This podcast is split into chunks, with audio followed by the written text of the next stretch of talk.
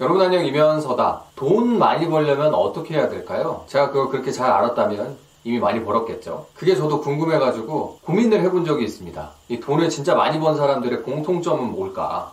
인터넷 찾아보면 돈 많이 번 사람들 굉장히 많잖아요. 그러면 그들이 말한 얘기도 많고 돈 많이 번 사람들은 또 발언권도 세니까 그리고 모셔다가 말도 많이 시키니까 얘기들은 많은데 솔직히 그 사람들이 솔직하게 자기 생각을 얘기하는지도 잘 모르겠고 그리고 내가 옆에서 딱 지켜본 것도 아니까 그 사람들 무슨 일이 있었는지도 정확히 알 수가 없는 것이고 그래서 주변에 눈을 돌려가지고 돈을 많이 번 사람들에 대해서 공통점을 찾으려고 한번 노력을 해본 적이 있습니다. 제 주변에 돈을 많이 번 사람들이 뭐 있어봐야 몇 명 없지만 그래도 제가 개인적으로 단둘이 만나서 1대1로 만나서 밥을 먹을 수 있는 사이인 천억대 부자분들이 한 세 분 정도 계신 것 같고 뭐 조단위 부자는 한 달이 건너야 되는 것 같고 그리고 100억대나 수십억 번 분들은 생각보다 여러 명 있는 것 같은데요. 진짜 돈 많이 번 분들 뭐 수백억에서 천억대 부자분들 제 주변에 있는 몇 안 되는 표본들 제가 직접 관찰한 결과 그리고 그거랑 또 저희가 미디어를 통해서 만나는 큰 부자들의 공통점을 같이 교차해서 추론을 해보면 이 돈 잘 버는 사람들의 공통점, 그들이 돈을 어떻게 잘 벌었나에 대한 공통점은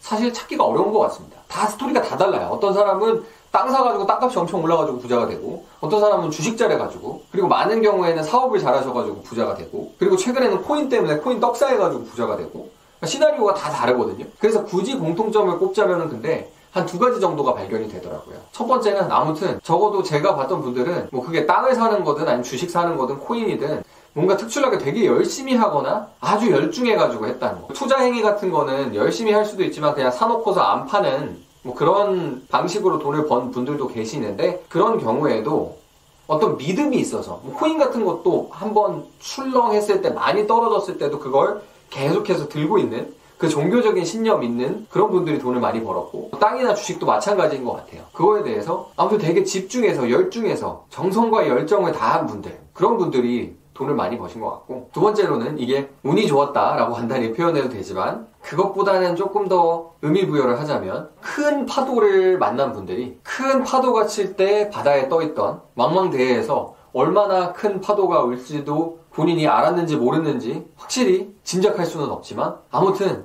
내가 둥둥 떠 있을 때 큰 파도를 한번 탔던 분들이 돈을 많이 버셨더라고요. 그게 각종 주식, 코인, 땅 사업으로 돈 많이 본 분들 제가 주변에서 만나 배웠고 관찰했던 플러스 인터넷에서 볼 수 있는 분들까지 다 합쳐봤을 때에 제가 내린 결론이었습니다. 그것이 유일한 공통점이다. 뭐 어떤 방법론이나 자신만의 철학이나 이런 것들은 다 다른데 기본적으로 그 돈 버는 아이템에 진심이고 열중하고 있었다는 거 그것과 두 번째로 그 열중하는 와중에 그 망망대해에서 그것에 집중하고 있던 중에 거대한 파도를 한번 만났다는 겁니다. 그래서 이 돈 많이 번 분들의 스토리를 들어보면은 참 다양한 것 같아요. 그래서 각자 다 돈을 버는 것에 대한 방법론이나 생각들이 또 많이 다른 것 같아요. 땅을 사야 돈 벌지. 주식을 이렇게 해야 돈 벌지. 사업은 이렇게 하면 돈을 못 벌 수가 없어. 각자 돈을 많이 버셨기 때문에 자신감에 차 있고. 한데 또 부인할 수 없는 건 큰 파도를 한번 만났고 그 큰 파도가 아무튼 그분들의 일을 술술 풀리게 했거나 아니면 큰 단위의 돈을 벌 수 있게 해줬기 때문에 부자가 됐던 거거든요. 그래서 그런 걸 보고서 저도 아 나도 돈을 많이 벌려면 어떻게 해야 될까 생각을 해봤는데 결국 내가 될 것 같다고 믿는 거 그게 진짜 될지 안 될지는 모르겠지만 열심히 하면서 일단 계속해서 열중하고 진심을 다해서 정성을 다해서 열심히 노력을 하고 그리고 거기에 내가 서 있는 그 자리에 내가 떠 있는 그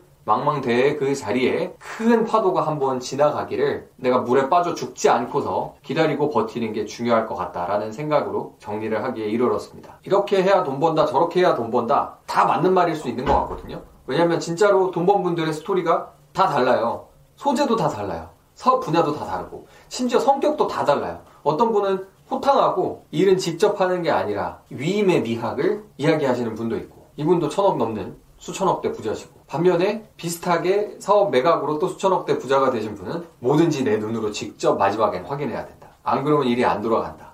그 디테일에서 모든 게 나온다. 라고 말씀하시는 분도 있기 때문에 스타일도 다르고 성격도 다르고 업무 처리 방식도 다 다르고 성공의 스토리도 다르고 그들이 돈을 벌게 된 사연도 다르고 그 주변 환경도 다 다르기 때문에 뭔가 하나의 정답을 찾기는 굉장히 어려운 것 같습니다. 그렇지만 그 사이에서 두 가지의 진실된 요소를 뽑아낼 수 있다면 방금 말씀드렸던 그 두 가지가 아닌가 싶습니다. 저희 인생에도 큰 파도가 한번 올지 안 올지는 모르겠지만 아무튼 열심히 노력하면서 둥둥 떠다니면서 기다려야겠습니다. 뿅!